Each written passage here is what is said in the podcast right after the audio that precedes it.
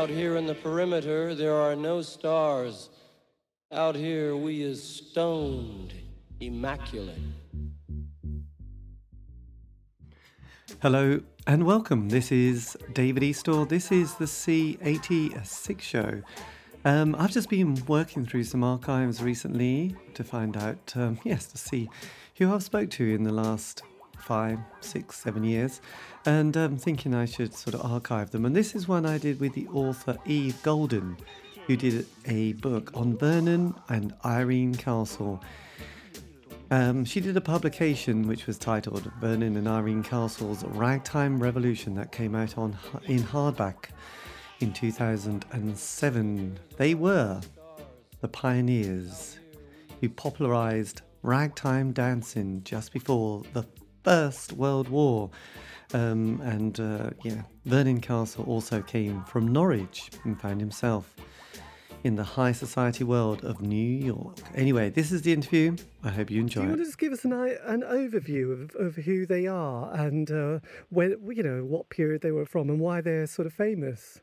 Certainly. Well, Vernon and Irene Castle basically invented the concept of going out dancing for an evening. Uh, before around 1912, 1913, when they first became famous, really the only places that young people could go out dancing were private parties or rather disreputable bar rooms or uh, places like that. There was no nice nightclub where young people, working class or upper class, could just go out and meet each other.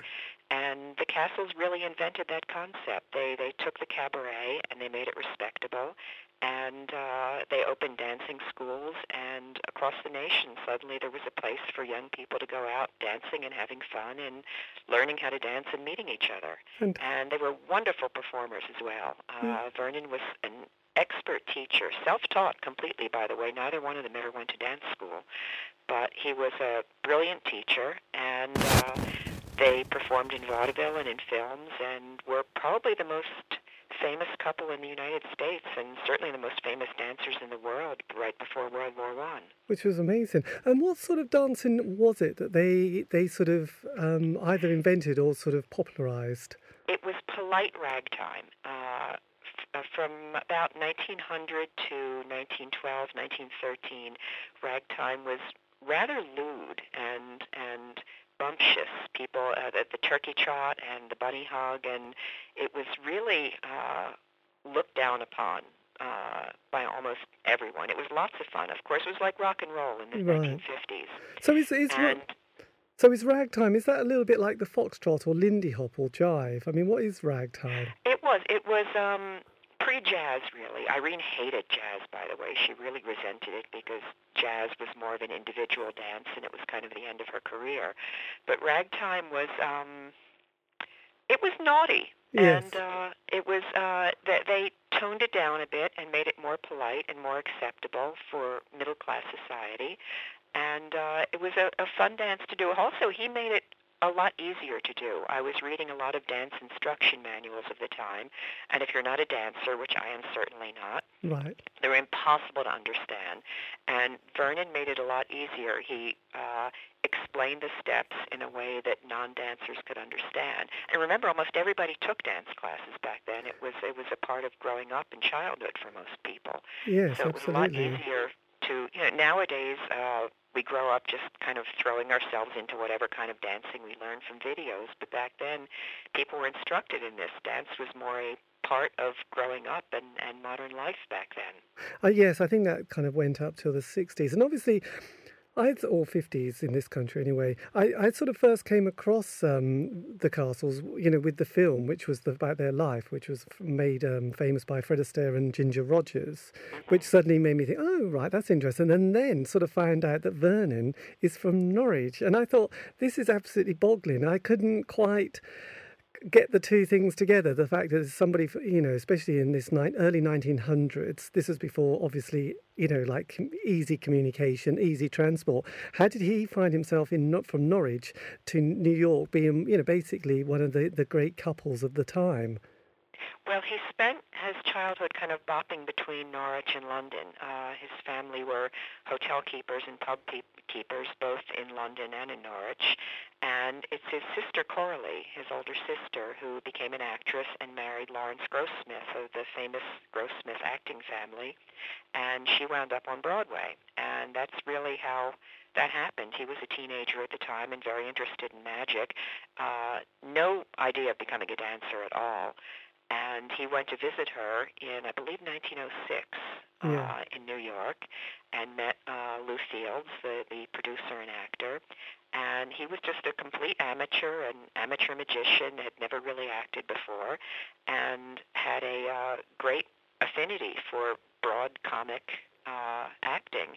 And the dancing really almost came about as as uh, part of his comic acting. He just kind of would fling himself about, and it turned out he was a marvelous natural dancer. And this is how he met Irene as well. Well, he was he would vacation in New Rochelle, which is about for well exactly 45 minutes from Broadway, as the song says. It was a uh, resort town and a commuter town uh, north of New York, and he would vacation there. And Irene was a rather spoiled upper middle class stage struck girl who lived in New Rochelle and latched onto Vernon because he was an up and coming actor, and. Uh, turned out that they, they got along very well. Started out as a friendship. They got married, and it turned out to be a wonderful partnership, both as a friendship and a love match and a professional match as well. Yeah. And when did the dancing happen from their sort of time as, um, you know, on the stage? Well, Irene also was not a trained dancer, so it was just remarkable that the two worked together so well. Uh, they choreographed their own steps. They took the, the popular ragtime and, and cleaned it up a bit. And it was just uh, a bit of magic that they met and they danced together so well and they, they looked great. I mean, the two of them were very tall and very thin, so they Yes. looked marvelous together. And um, they were able to convince Lew Fields to put them into a show, worked well, and got married, went to Paris, and starved for about six months. No one knew what to do with them. They couldn't get work, and wound up much as that's one of the parts of the Fred Astaire Ginger Rogers movie, which is accurate. They got a job working in a cafe in Paris for food money and became an instant hit with their, their dance routines. Came back to Broadway and became uh, both both film and stage stars, and vaudeville toured all over the country. Amazing. It is an amazing story. But then, unfortunately, the First World War appeared, didn't it? Well, by then Vernon was getting bored with dancing anyway. He he was into enthusiasms, first magic and then acting and then dancing, and uh, fell into aviation. He was very loyal to England, and as soon as the war started, he enlisted in the Royal Canadian Flying Corps, uh, which he did not have to do. He could have sat out the entire war if he'd wanted to. Yeah. But like so many people were, he was rather naively enthusiastic about the war and didn't really know what he was getting into, as I don't think anybody did in 1914. Absolutely. And turned out to be uh, as good a pilot as he was a dancer. Uh, way too tall. They should not have taken him because pilots tended to be shorter, and he was uh, well over six feet tall. So he had to really scrunch himself down into those airplanes. But while Irene veered off and became a film star, uh, Vernon became a wonderful pilot. He fought in the Somme. Um, they were before the Battle of the Somme. They sent airplanes over for the first few days to try to bomb out the uh, German barbed wire, which did not work at all. Yeah. And he was there. He was shot down twice, I believe. Uh, received several medals, and came back to the U.S. and was going to divorce Irene in a friendly way. They both agreed to split up, marry a Canadian woman he had met, Right. and leave show business and go into a, an aviation school when he died in a training accident. Oh my God, that's awful. Yes. And then obviously their legacy, you know, was such, especially, well, you know, the dancing, was that this is why the Fred Astaire and Ginger Rogers kind of made a film about their lives. The story Well, also he was a dead ringer for Fred Right. They, they could have been identical twins. Did they overlap at all? Was was did Fred Astaire ever see, get to see them dance, or was it just? Yes, as a matter of fact, Fred and his sister Adele were children in vaudeville at the time that Vernon and Irene Castle were famous, and they idolized them. They they patterned their early dance routines after Vernon and Irene Castle. So making a movie about Vernon Castle was really uh, a marvelous thing for Fred Astaire. He was he was really one of his idols. Absolutely, and obviously, they, you know, he was much more into the sort of the ballroom dance and tap dancing, whereas I guess with uh, Vernon and, and Irene, they they didn't sort of they didn't have that. They just had the more the ragtime dance dance routines. Well, fortunately, if you go onto YouTube, and I think YouTube is one of the greatest inventions of the 21st century, I can get caught in a YouTube loop for hours. you can actually find Vernon and Irene Castle uh, film clips of them from their uh, film The Whirl of Life. Uh, some of the clips have good, accurate period music behind them. Some of them don't, but you can actually see Vernon and Irene dancing on YouTube now if you do a search for them. Oh, absolutely. And what about um, Vernon's family? Because he was buried in America, wasn't he? He's got the yes. He and his uh, sister Coralie and her husband Lawrence and Irene are all buried in uh, New York, and um, he was he remained close to his family. He had a very happy childhood in Norwich in London. Uh, yeah. he was his mother died when he was very young, but he was close to his stepmother and his four sisters and his younger brother and his father, and they were a close family. Um, Irene didn't know what to make of them. She thought they were a bit middle class. You know, Irene was a terrible snob. so when um, he brought her over to meet the family, she was rather appalled, and and she does not come off well sometimes in her own yes. autobiography. Uh, but they were a very close, happy family, um, and like Vernon, his father was not, and his father uh, and his grandfather rather were not always good businessmen or good judges of character. Uh, yeah. Vernon was not a good businessman. He would sign any contract you put in front of him. He was not good with money, and Irene was the bad cop. He was the good cop. Uh, she would make all the hard business decisions, and and it was the same apparently with his uh, father and his wife, and his grandfather and his wife. Right, because it's quite you know because that was quite nice that little piece in your book that you know they they you know came back to Norwich to have a little look around to um yeah um, you know and it it just boggled me because obviously at that time that must have been quite incredible for her from going to New York to come into Norwich which was probably quite backward in the early 1900s and I just kind of had that kind of what she must have looked like must she must have just stood out so much. She stood out everywhere. She had great style. She was very tall and slim for the era, and uh, she had great style in a very, you know, the American girl look, which is very pared down and very little jewelry, very little uh, ruffles and frills, and and short hair, very little makeup, and she was really the exemplar of that look. Um, yeah. Which, which anywhere, even in in America, certainly in the early teens, uh, people still wore the huge hats and too many ruffles and and uh, too much jewelry and you know the the overly rich lady look. Yes. And she really stood out and was a real fashion icon. She was also the well, certainly not the first woman to bob her hair, but one of the first famous women to make the bobbed hair look popular yes. uh, 10 years before the flapper look of the 20s. Uh, did they go into the Charleston and, and, and that period at all? Was that, Were they just before that? They were before that, and Irene hugely resented it. Uh, she hated the Charleston. She hated the. Uh, she hated jazz music uh, because she was a partner dancer. Uh, right. She tried to do some individual dances, kind of Isadora Duncan sort of like things, flinging herself about with scarves, and that Yeah. just did not go over well at all.